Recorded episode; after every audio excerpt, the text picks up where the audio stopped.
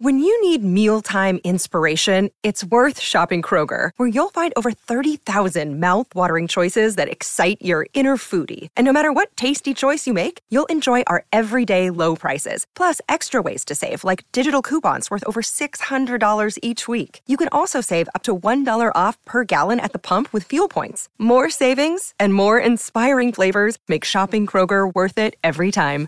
Kroger, fresh for everyone. Fuel restrictions apply.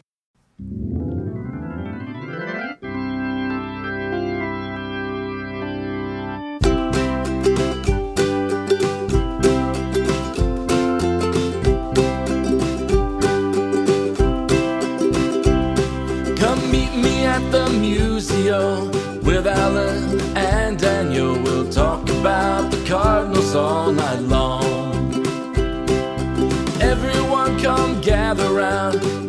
To your favorite sound. We'll talk about the Cardinals all night long.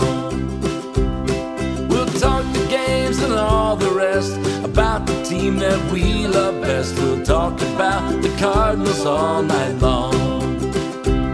We're gonna talk about the Cardinals all night long.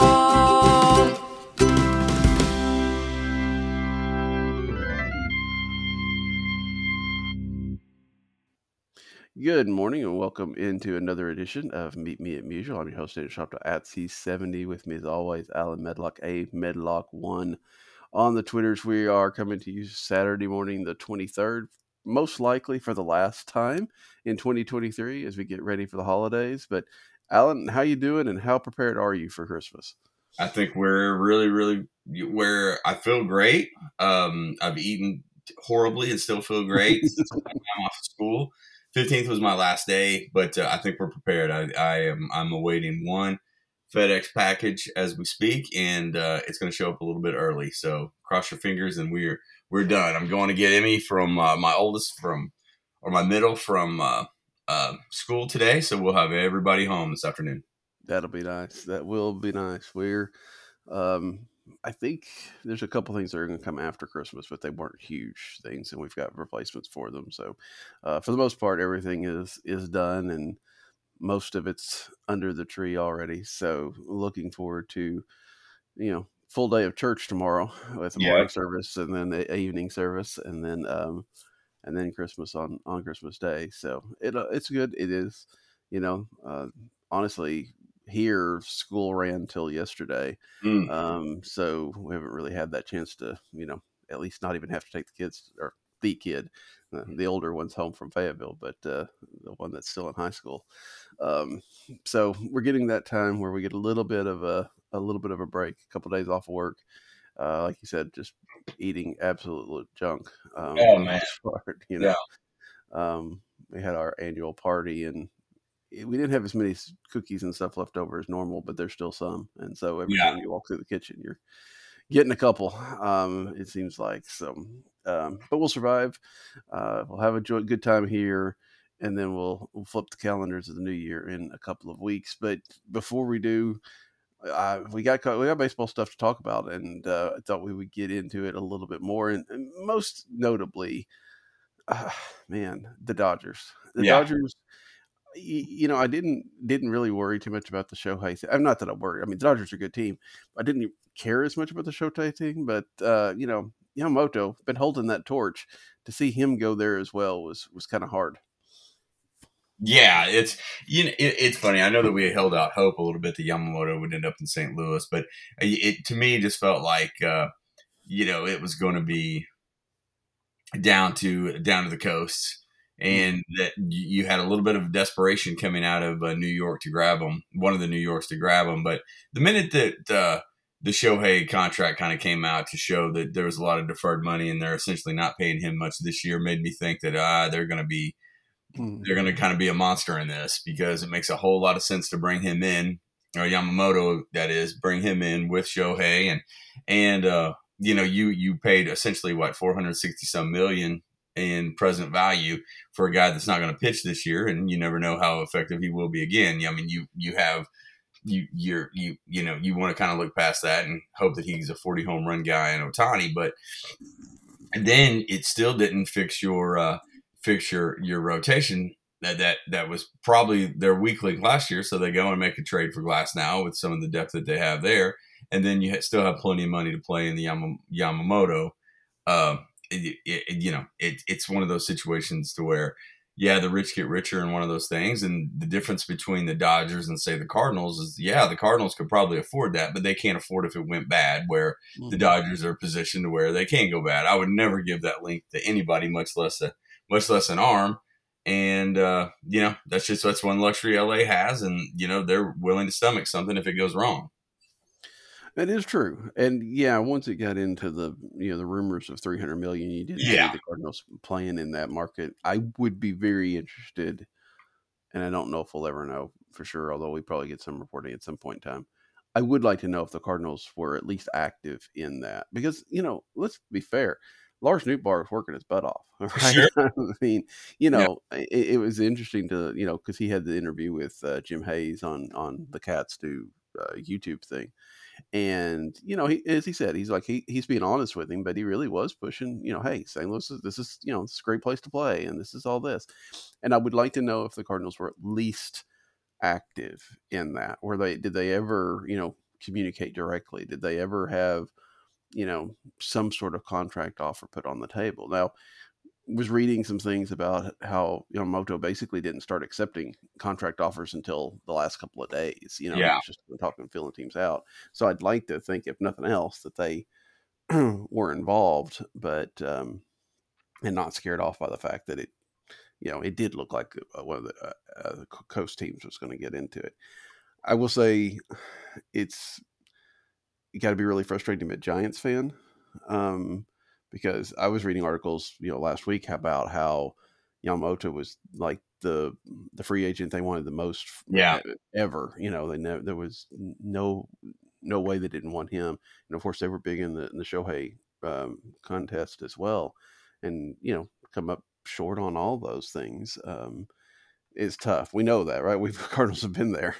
yeah, short on on players, but um, yeah, I just I hope that the Cardinals were active in this because they, you know, they were, and we've we've had this discussion a lot, but you know they've they've made a big deal. I don't I say they have made a big deal. They probably haven't, but it's been reported enough that you know they had their connections with Orix. They have their scouts over there. They have some people that have influence in that area.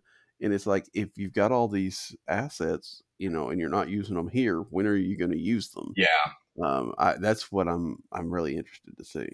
Well, and you know what? I felt like there was enough smoke to uh, to the whole rumor situation, and with Nootbaar saying the things that he said, and I know that that's not what I mean. Any player is going to say those kind of things, mm-hmm, mm-hmm. but uh, but it, it does make me think that there was probably some interest there, and not one that when they said when they made the moves they did early that it was like okay now we're we're out of this. I felt like they probably had a number that they were willing to go like they always do. And when they realized they got past that, things got much less interesting in that camp. My question goes to this.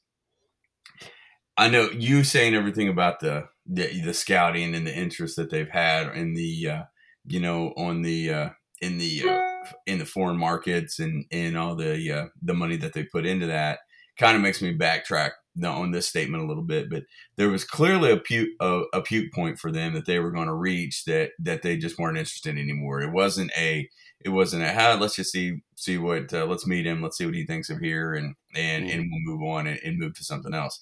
I think they had their sight set on moving on the the Grays, Gibson, the Lynns of the world right away because they wanted to be in St. Louis, and I feel like there was there was enough interest there that they were going to bring that in and they felt like they had enough flexibility to be, to be able to do that.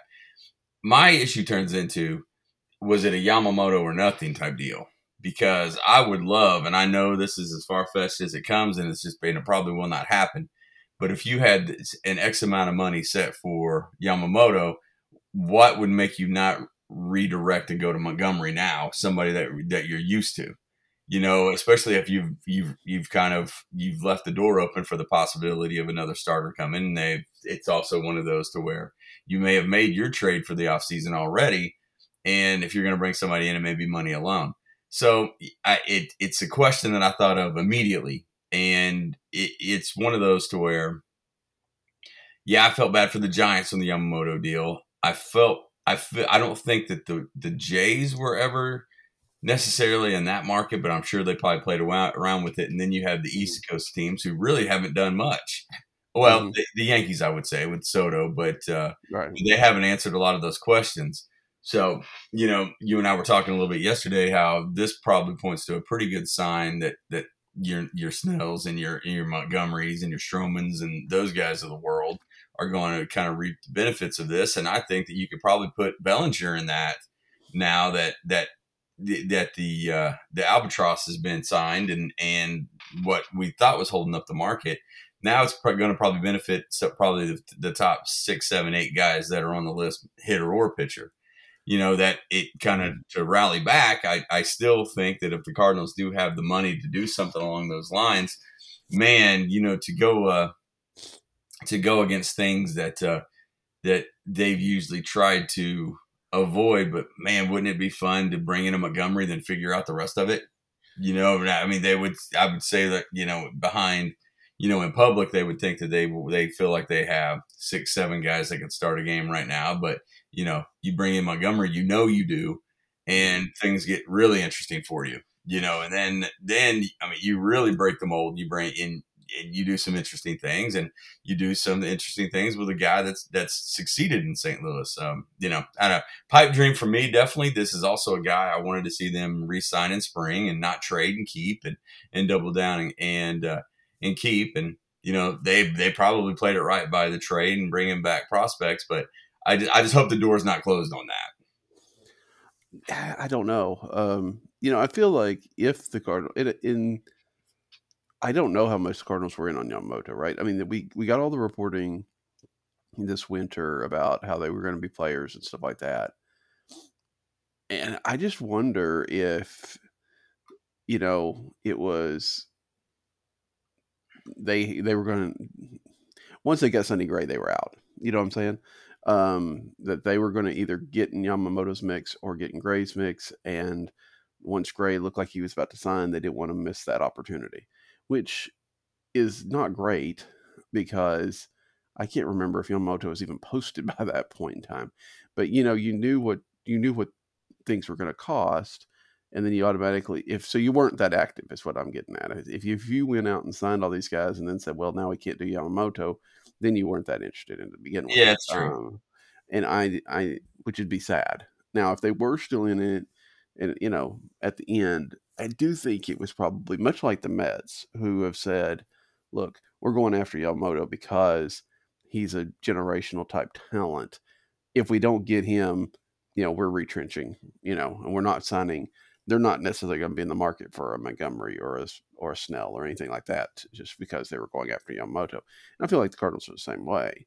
You know, they'll, you know, it's like if they could have gotten him, then all well and good. But you know, since they weren't going to, you know, get over that into that market, I just don't think they say, well, we have 150 million dollars here that we were going to use for Yamamoto, which is probably you know low, but still. Um, so we're now we're going to turn around and use it on somebody else. I I don't know that they do that. I mean, I'm not ruling out them sending, but I think if they I think if they get another starter, it's coming by a trade.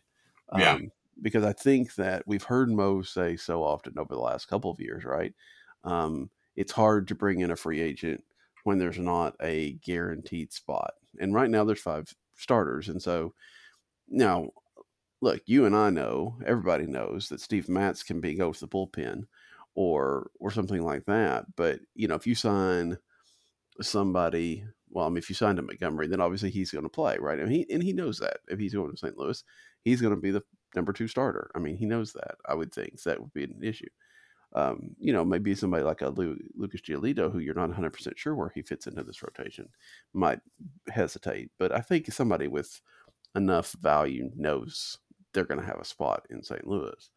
So I, I don't know, but my guess would be they they trade for a starting pitcher if they do that. And you know, the longer this goes on, and you know, that's part of the downside of them doing all their activity, you know, basically at Thanksgiving, and here we are at Christmas, you start thinking this may be it, right? This may be all there is.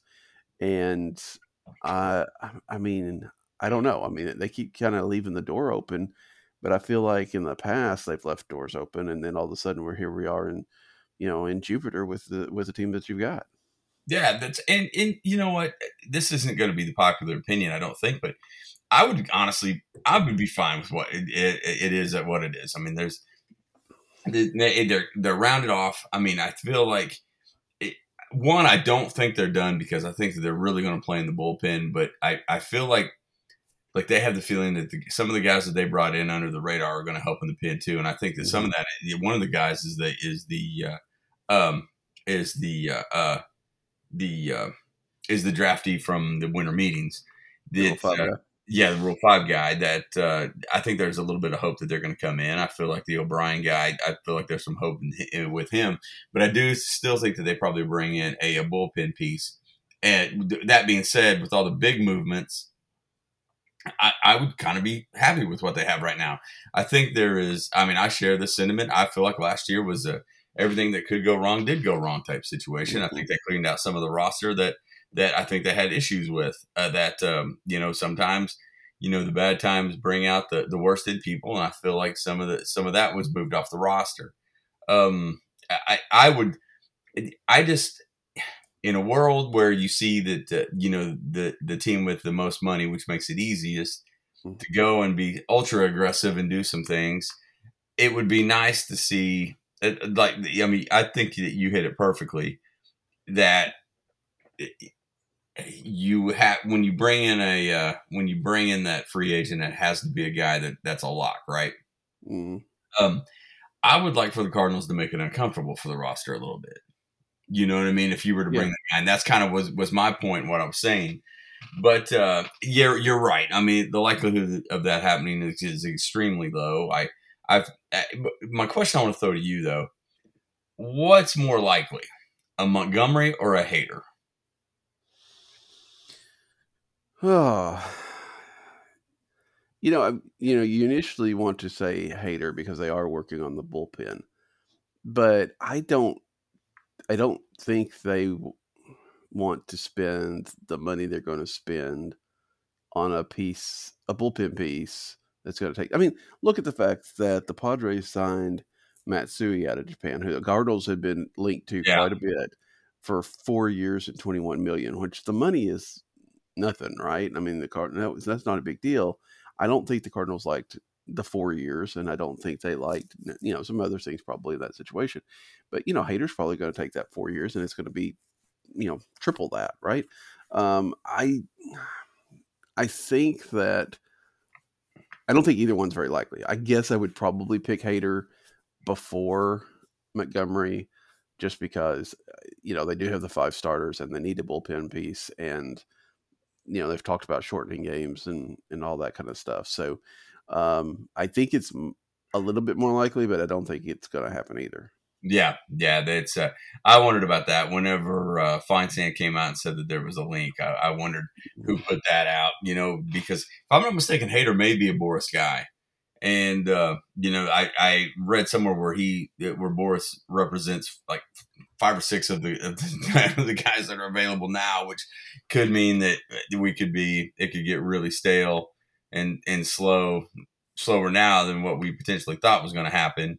Um, uh, you know, after the Yamamoto signing. So I don't know, but yeah, I would think that they're going to be in uh, in bullpen mode the rest of the way out. I mean, as, as, disappointing as that may be, because you know the idea of them adding another starter would, boy, that would be awesome. Especially when the fact that you, you don't know that the Cubs have haven't done the things that we were worried were going they were going to do. Mm-hmm. You know, mm-hmm. Cincinnati hasn't been in play with much, and they're going to kind of rely on the youth to come back through. Um, and then you have uh, Milwaukee, who you don't know what they are, and and quite honestly, you don't know if Burnes is going to be there.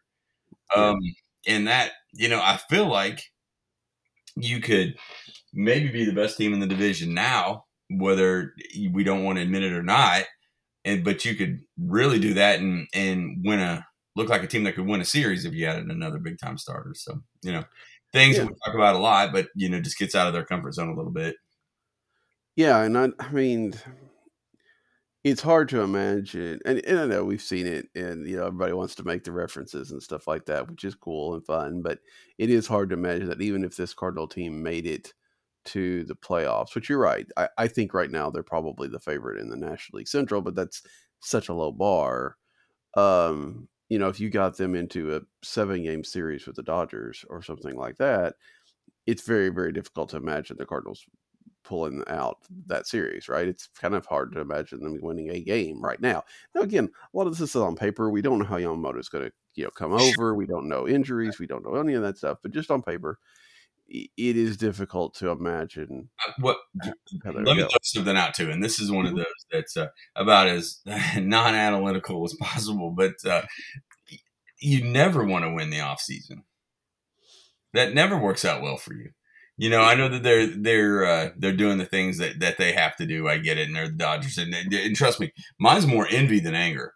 That it's it's one of those things that I was like, that's pretty cool because the minute that you saw Shohei do that, hey, I became a a, a, a bigger fan of Shohei, and mm-hmm. and the way that the Dodgers were able to handle that, I'm like, that's pretty awesome to be to uh, to be a fan base of something of, of, of that kind of you know of, right. of having that kind of luxury. Let's put it that way.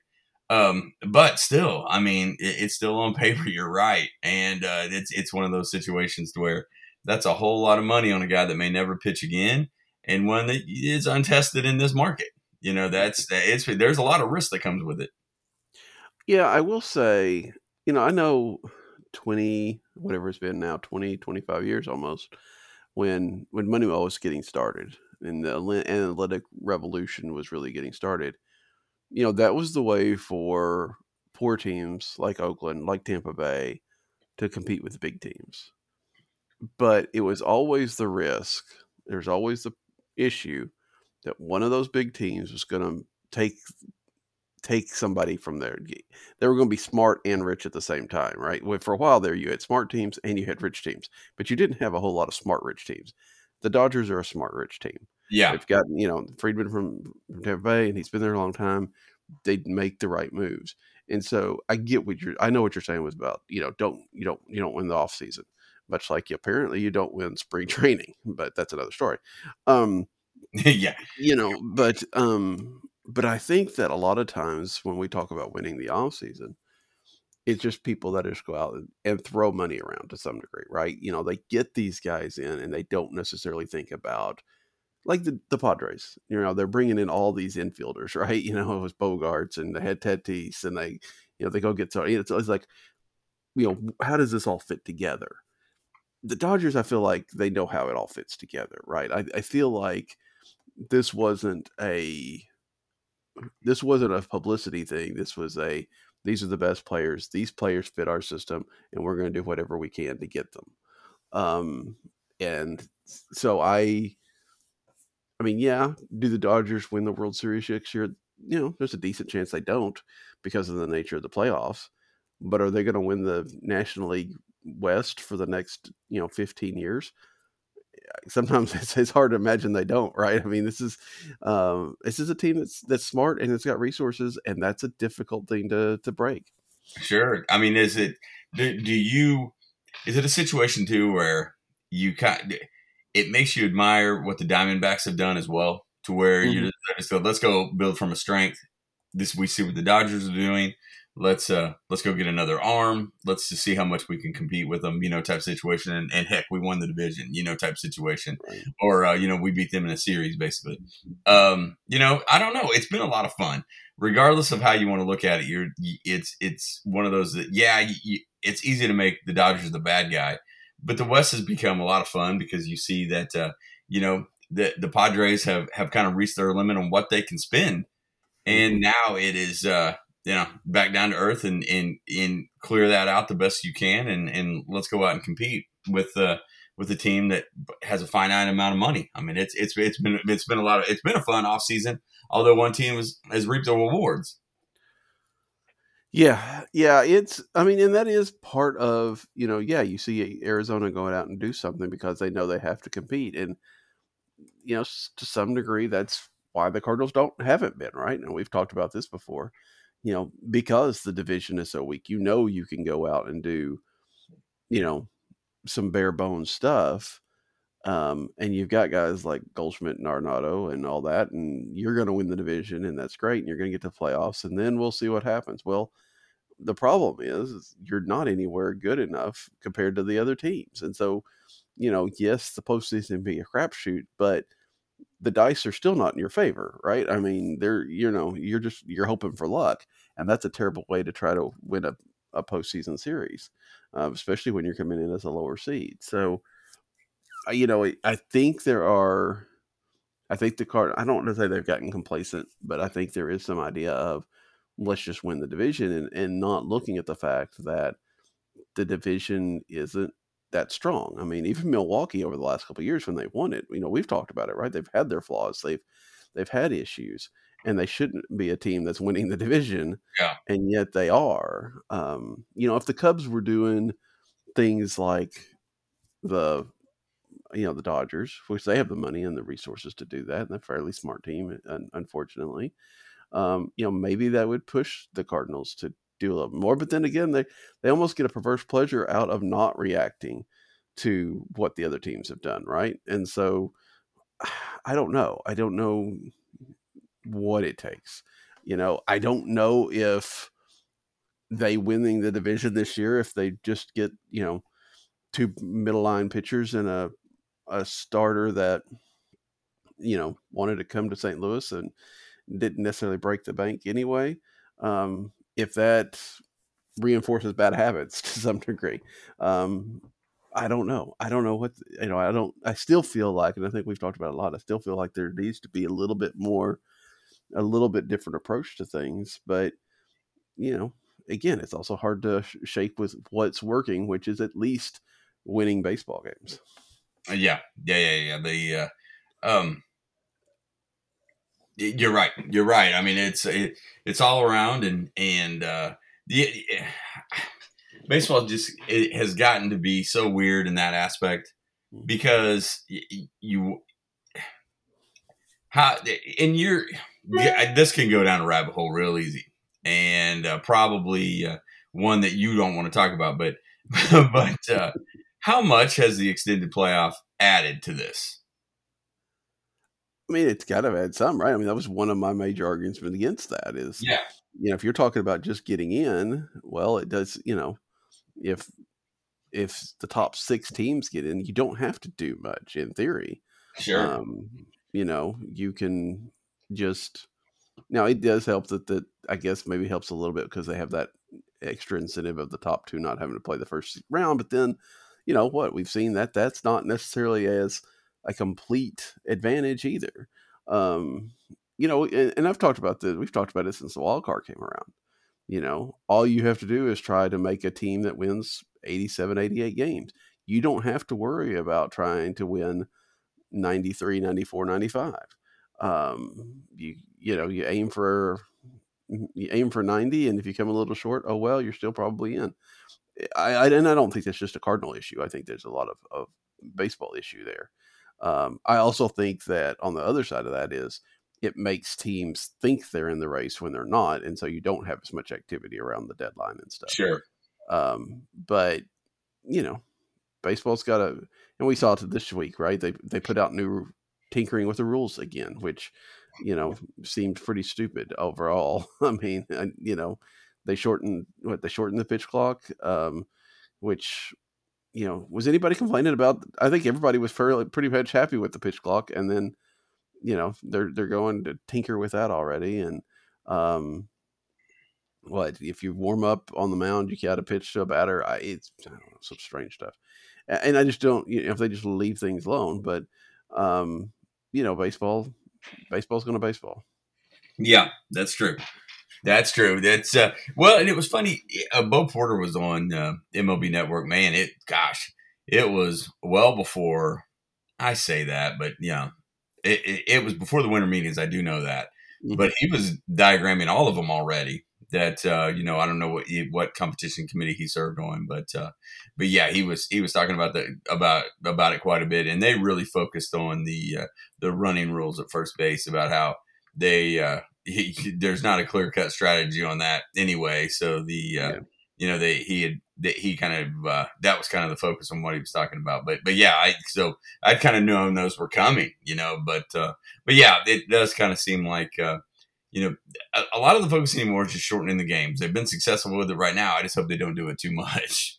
Well, and that, yeah, I mean that's kind of the thing, right? We're gonna Yeah. we're shorten the game, shorten shorten the game, and do do you turn up and you know in a couple of years it's an hour and fifteen minutes or something like that, and you know then it just becomes well, baseball's like a TV show to some degree, right? I mean, there's got to be at least some investment in this, um, you know, and and I'm sure it won't get to. Well, I say that I'm sure I, I'm exaggerating things, but still, I mean, uh, we've it's an argument. We we talked about it. It's it's less about time and more about pace, right? I mean, you know, you can have a three hour game, but if if, if things are moving along and it's a you know a close game, I, nobody complains, right? It's Yeah, it's those you know fifteen to four games that are you know running four hours long that you know that the especially the American League was doing um, that caused all this you know real angst about things. So I you know I don't know you know I've I've argued on that a lot, and I'm I'm the old guy that wants to thinks all the new stuff is terrible, but um it's um I don't I I I don't I don't know if we'll ever go reverse paths of than what we're doing, and if not, then yeah, the games are going to continue to get shorter, and I don't know that that makes necessarily for better baseball. sure, sure. Yeah, that's uh, yeah, it's you know, I am, I'm all for the non three and a half hour games. I mean, the the the, the Monday or the Sunday night games in a midnight type situation. I get it. I do think there is a line that you that you don't cross where you you know you can kind of cut into the competition factor of it a little bit, which, which concerns me. Right. Yeah, I mean, and that's I mean, part of it's just all the information that's out there right now, right? I Mhm. mean, you know, Yeah. and we when we've seen that with, um, you know, changing the shift that, you know, they're getting to the point where they're going to limit how much information you can use. Sure. Um, and that's I think somewhat with pitch clock too is, you know, you're going to tell a player no, you can't sit there and you know process the fact that he just threw you a slider on the black. Now what does that mean? You got to get back in the box and just hit, um, which doesn't seem to me. I mean, and I guess I'd have to look and see uh, how it worked this year, but it, you know, naturally doesn't seem to me like it's a thing that would increase offense, which is what they're in theory trying to do is if you've just got guys up there, you know, trying to hit, but then maybe I don't know, maybe it has different impacts that's uh, I am not really thinking about on a Saturday morning at eight o'clock in the morning. Sure. Uh, so so you don't think they're done? Is that is that what I'm getting? I wouldn't think so. I mean, I as much as I would love to see another starter grabbed, I, I just don't think that's going to happen. Um, I, I like I, my issue turns into I just I feel like there, if there was enough smoke with Yamamoto and you were in it and you had a set amount of money that you thought about doing, is there any way you could redirect? I think that the the chances of that with Montgomery are are, are small, but man, you know him, and gosh, I don't I don't know. He- I, I'm, I'm a huge fan anyway. I wish that would happen. Um, I feel like they're going to play in the bullpen a little bit. I think that may become may may come trade via trade a little bit, but you know, at this point, I mean, what what what uh, trade pieces do they have left? If because I feel like it's you probably could have moved Gorman already, um, and that's not. I don't. I just don't feel like any of those things are going to happen now. So so I, I, I'm really I'm not sure. I think that uh, it, I felt like a trade was almost certain probably three weeks ago, just because you knew that O'Neill wasn't coming back. So they moved that. They moved that piece. I don't know what else they have to trade at this point to uh, to to bring in to bring in somebody, but I do feel like to answer your question, I do feel like they will bring in some someone to uh, fortify the bullpen. Yeah, I mean, first of all, I mean, I'm just looking at roster resource right now, which is not 100, percent maybe not 100 percent accurate in how how things you look at things, but you know, right now they're about three million dollars short on payroll from what they were at the end of last year, and they're talking about you know getting back on pace. They were talking about you know getting closer to the 200 million dollar range for, and I don't know that they were completely used those numbers, but it was, you know, Derrick Goold wrote about it, and that's seemed to be inclined with the, you know, at least 190 to 195 million going into the season. Well, you know, right now that's like 20 million dollars more. So, you know, if they're going to do that, and again, I don't want them just throwing money around to throw money around, but it does feel like, you know, you could get a, you could go get a Montgomery and still probably stay under the the threshold. I mean, they've got about let's see, they've got 35, 34 and a half million dollars roughly to between them and the first luxury tax um, threshold. And I know they, they judge that at the end of the year. So, you know, if you add on in the year, you've got to factor that in. But, you know, you're still probably looking at, you know, $25 million or so that you could be spending this off season. You know, whether they will or not, I don't know. Um, I, I mean, I think you're probably right that they want to do the bullpen, but I haven't sat down and looked at this roster because, you know, you're going to have people going back and forth, right? You got to have that flexibility. So you can't lock the, the the bullpen in with a whole bunch of pieces that can't move, um, because you want to be able to have a guy like, uh, you know, Robertson, uh, who came over in the Tyler O'Neill trade, to be able to go up and down, right? Um, Yeah. Just fresh arms and stuff like that. But you you look at, you know, Ryan Fernandez is your Rule Five guy. He's not. He can't go anywhere. You got Gallegos and Helsley, and um, I guess that's probably those three. Those two guys aren't going anywhere. so there's three of your bullpen pieces right there. Um, you know, you'd like to see, you know, uh, uh, Romero. You've got other pieces that can go back and forth, but you start getting another. If you get another guy that can't, you go out and get a big piece. I mean, that's four out of what you know, eight half your bullpen is is locked. Yeah. That's still that still leaves a little bit of flexibility. So so they probably would, but you know, you know that's assuming you're going to send Jojo Romero. And I need to check. Let me see real quick if I can see if there's any anybody that doesn't have options that I think does now. But uh, you know, I don't know. I mean, I I think that. I don't. I, I imagine they'll probably bring in another bullpen arm, but I also feel like it's probably an arm that, you know, has some flexibility. I don't know that it's a a big name. I don't know. Romero's got no options either, so he's he's up, or you get rid of him. So there's Yeah. there's four. If you get another piece, that's five, and you have three on the edges. Um, I don't know. I, I'm very very interested because I I really thought we talked about it how much they turn over the 40 man and how much how much different this would be. And they have to some degree because they you know they've gotten rid of some people and all that, but this roster doesn't feel except for the th- maybe the three new pitchers, but it doesn't really feel significantly different than last year. Um, you know, Sonny Gray's there instead of Jordan Montgomery. You've got Lynn and um, Gibson instead of Wainwright and Flaherty, who I mean, Flaherty was considered a little bit higher than than that level last year, but you know, the the, the lineup's still basically the same. The bullpen's not changing. It doesn't feel significantly different. Now, again, going into last year, we thought this was a pretty good team, so it's not saying I'm not saying that we're looking at another 71 wins or anything like that, but it still doesn't feel like it's a, whole brand new team or anything like that. No, it, it's. I guess to pull the layers back, I want to ask: Are you? Are you? I don't know how to word it. Are you? Um, are you satisfied with Gray, or are you disappointed in Gray? And is some of that disappointment coming from the fact that we've seen him so much? I think I'm satisfied with Gray. I am I'm disappointed that the Cardinals didn't make him like a two or at least give him competition for the one.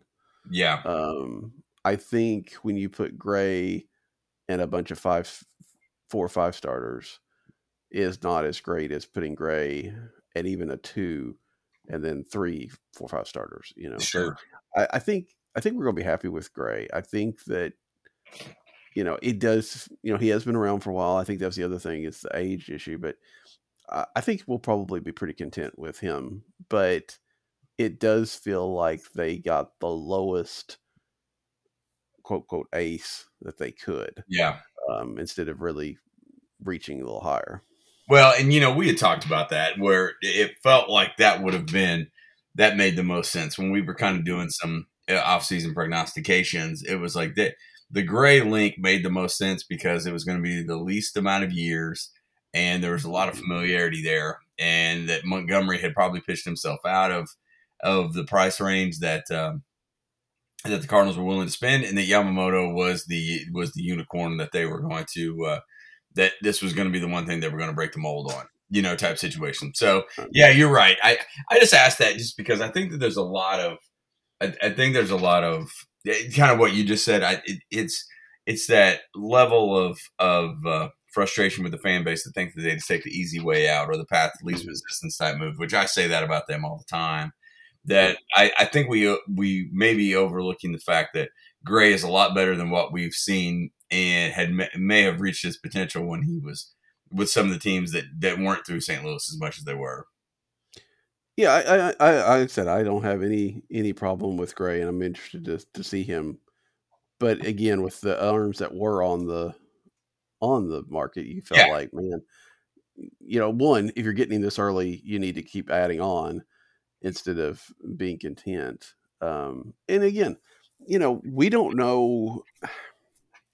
There is, you know, we always say baseball is a business, and then everybody forgets the business part of that because we don't see books. We don't know how much money. I mean, sure. Making, I'm glad. Making, yeah, yeah. I mean, they're, they're, making a ton of money. I, I'm not going to argue that, but you know, the the Bally contract is is an issue. I mean, they know they're going to get paid this year.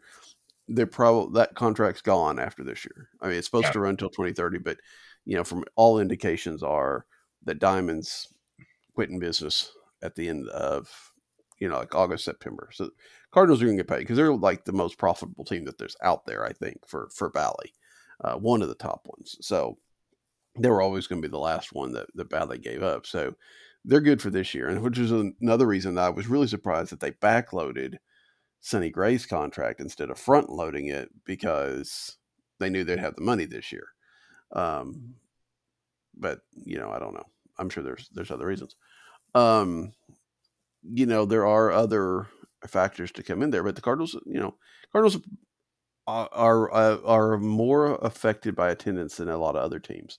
So you would think that, you know, making a little bit more noise in the off season would have been beneficial for them to getting people in. Right now, it's like, I mean, you're going to go for the players, obviously, but you know, when you're looking at opening day tickets, you know, or or when you want to go, you're not. I mean, you've got to try to figure out when Gray is going to pitch because that's the only new, big new name that you're going to. I mean, I don't know how much Lance Lynn and you know Kyle Gibson move the needle. Um, unlike again a, a Yamamoto, which you know, then you've got the whole hoopla. You've got everybody that's wanting to buy tickets. You've got people in Japan wanting to buy tickets. You know, you know all that kind of stuff. Um, so I don't know. I think there's a lot of of moving parts that we don't necessarily see. And again, you know, yes, Bill DeWitt's worth four billion dollars, and and you would think that there's a ways to liquidate some of those assets that he has, but he's also the front front face of what twenty partners or something like that. Yeah, that's that. Know? I think that that's the fact that gets forgotten. It's mm-hmm. the yes, it's the uh, yeah the majority ownership, but he's not a single guy, you know. And I I, I agree with that. Yeah, and I mean they're they you know there's expectations, there's there's you know dividends expected. Again, okay, yes, that's the rich getting richer and, and all that, and I get that, and there is the idea of baseball as a business versus the baseball as a public trust is hard to reconcile, right? I mean, yeah. you know, I get that. We, you know, we don't necessarily complain about how much Apple makes um, when they're charging thousand dollars for a phone, um, but we do, you know, because our money goes to the baseball team. We tend to feel like we have a little bit more say in the matter. Um, again, that's not to get the the, the front office off the hook because I do think they could do more, but I do. But there are times where we don't factor in the business side of things and the market and all that other stuff as well. And I the same way. I but so I don't know. I, I, I feel like I feel like they're very uncertain about some of that stuff. Um, I feel like that's just adding to their natural conservative approach to things. And so yeah, I you know, even though they said payroll's going to go up, um, or they hope to get it in that area, you know, I could easily, you know, with the other things, because some of this Bally stuff has happened probably since then. I could, you know, easily see them saying, okay, well, we did what we can do and we'll keep our powder dry for mid-season. Sure. You know, on the trade deadline. Um, which is, you know, if you do it enough in the off season, you don't have to worry about the trade deadline as much usually. But, um, you know, it's it's something. I I, I mean, it, it's not a choice I would think I would make, and again, without seeing, you know, bottom line financials and where money is going, it's it's very difficult to say they're making the right choices. Uh, yeah, the you're right. I mean, it, it, that's that was extremely well put, by the way, and the, and I've thought about that a lot because even I was listening to Foul Territory, which is a good podcast, by the way, and mm-hmm. I was listening to it the other day, and they were talking about it was actually Pierzynski, who of course has experience here, Right. and he made that comment. He said, he goes, the Cardinals can't afford these things. He goes, they have the the third or fourth richest owner in baseball. But he mm-hmm. did make the comment. He said, but they're not as successful as they are by doing, they make the decisions. And while people are going to be unhappy because it doesn't always result in World Series, he said it's also one of the teams that never has to rebuild. You never have, you know, this is the outlier year. right. He said, and that's where a lot of this comes from. He said, so basically trust the process is what he was trying to say. But, but, uh, it was in, in regard to Yamamoto where they are where they are because they don't give out three hundred million dollar contracts to you uh, in, in a risk. And you know, and to build on that, that's that's the one thing you and I have talked about for seven, eight years that that the Dodgers, Mets, Yankees, Red Sox, you know, those are the luxury the luxury those teams have because they can afford a mistake. That's where while the Cardinals, yes, could probably do it without folding, they can't afford a, th- a, a twelve million dollar mistake. You know, where the well, those teams can. yeah, to some degree. I I agree with that to some to some point because you're right. They they it becomes harder to do that. But then you look at the contracts they have given out the the Brett Cecils, the Dexter Fowlers, um, and and those aren't you know huge contracts, but they're pretty big contracts to have to you know consider dead weight. Um, especially for a guy like Cecil, who you know they wanted, they thought they were setting a market and and starting a trend, and that just you know completely blew up in their faces. Um, so I don't know. I think that you're more likely to get. I don't know. I mean, it's, it, I mean, you can make the argument that okay, you go out and throw, assuming you could have done, assuming Yamamoto's in your price range, which he obviously wasn't, but say that he is. You know, the odds of him being terrible for 12 years are slim, right? I mean, you're going to miss a year for injury, most likely. You're going to have a couple years at the end that are down. Of course, he's got opt out. Yeah, he had opt outs in there too. Yeah, But the odds are you're going to get value when you start calculating, you know, dollars per war out of that. Con- I bet. The, I bet the Dodgers get that, even with missing a year or two. I bet he makes enough war over that contract that it's worth that that the value's mm-hmm. there, right? So I don't know. It's hard to say because if you're never gonna if you're never gonna be able to handle that mistake, you're never gonna be able to get the good players, which means you're only going to be stuck in this temperate zone, if you will, uh, for the rest of time.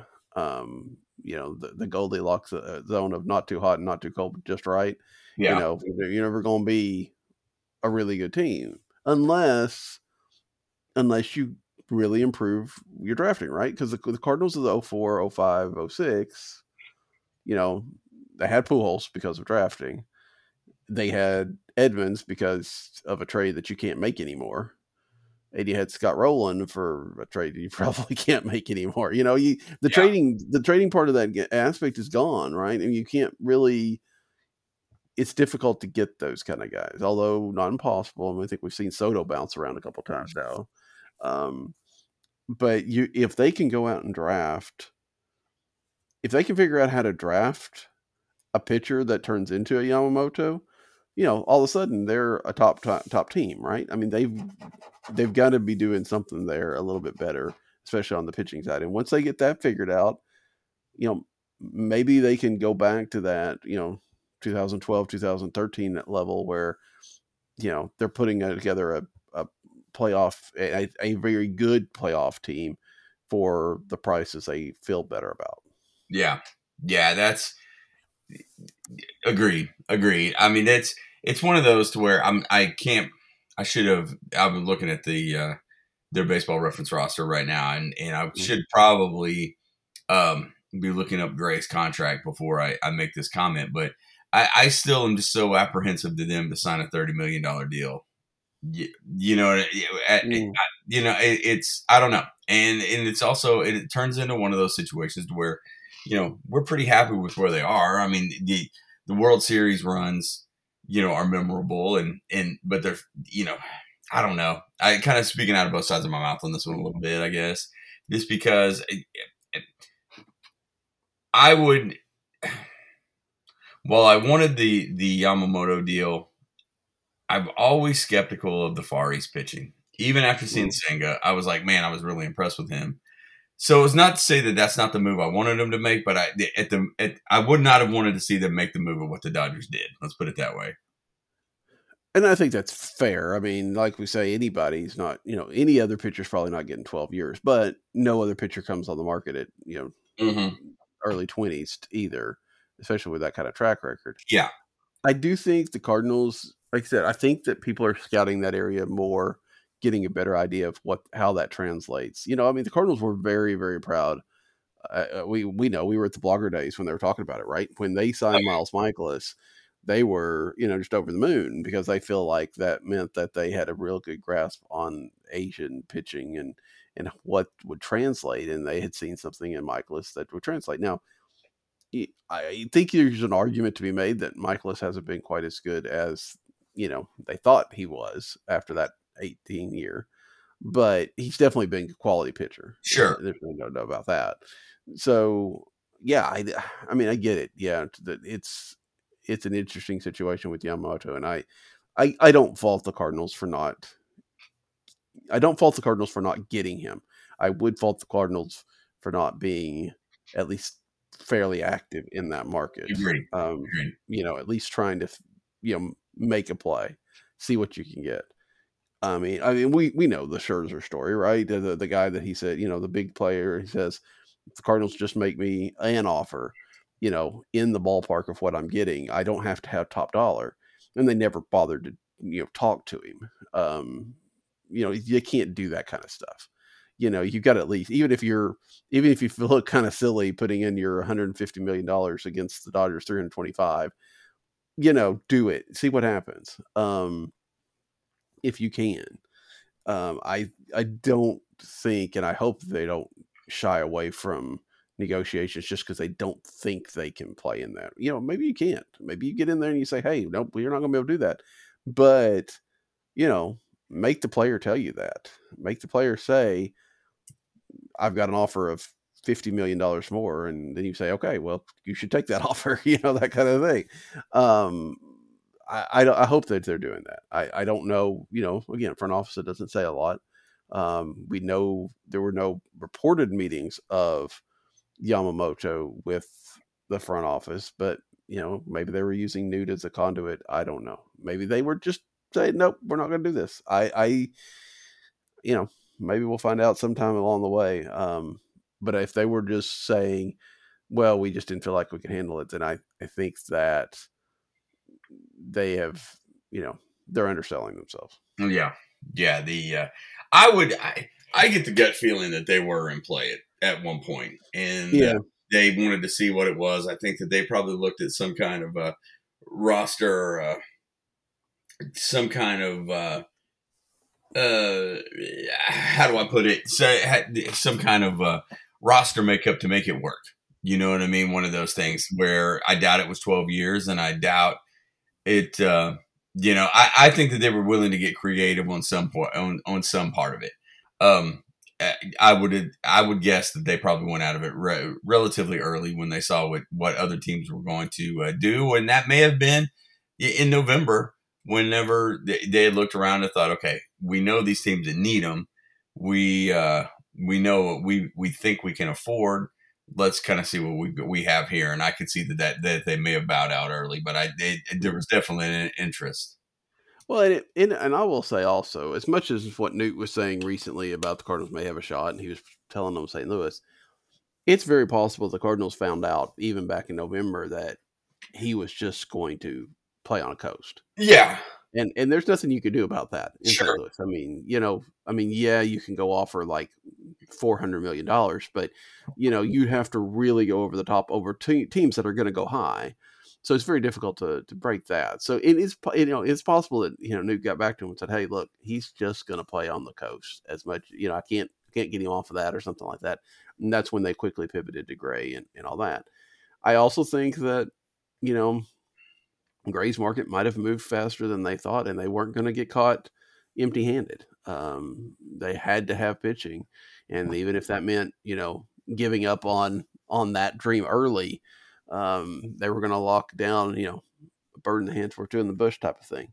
Yeah. Um, so I, you know, there there are reasons and and and things like that. I just I hope that if that was, I hope if they had a chance that they took it. Um, whether they did or not, I guess we'll we may never know. Yeah, that's. Uh, I don't know. I just feel like there was enough smoke that there was something there. Now, mm-hmm. you know, it's also anybody can say, "Well, every team reached out to him," you know, type right. situation. Right. But I think there was genuine interest there. I think that they were playing in the uh, in that market because, and I, I think the Matsui interest probably brings probably means that they were they were spending a lot of resources to play in that market. You know, and I'm yeah. being completely wrong. I don't know, but that's just the feeling I get on it. Yeah, I think that, and I think if there are pitchers that keep coming out of Japan, I know there's another there was a, another one I cannot remember his name that was talking about being posted this year. It's probably not going to get posted this year because it was so late in the process and all that kind of stuff. But maybe next year. Um, but if there's pitchers of a Yamamoto type, I mean, obviously there's not going to be as good as him.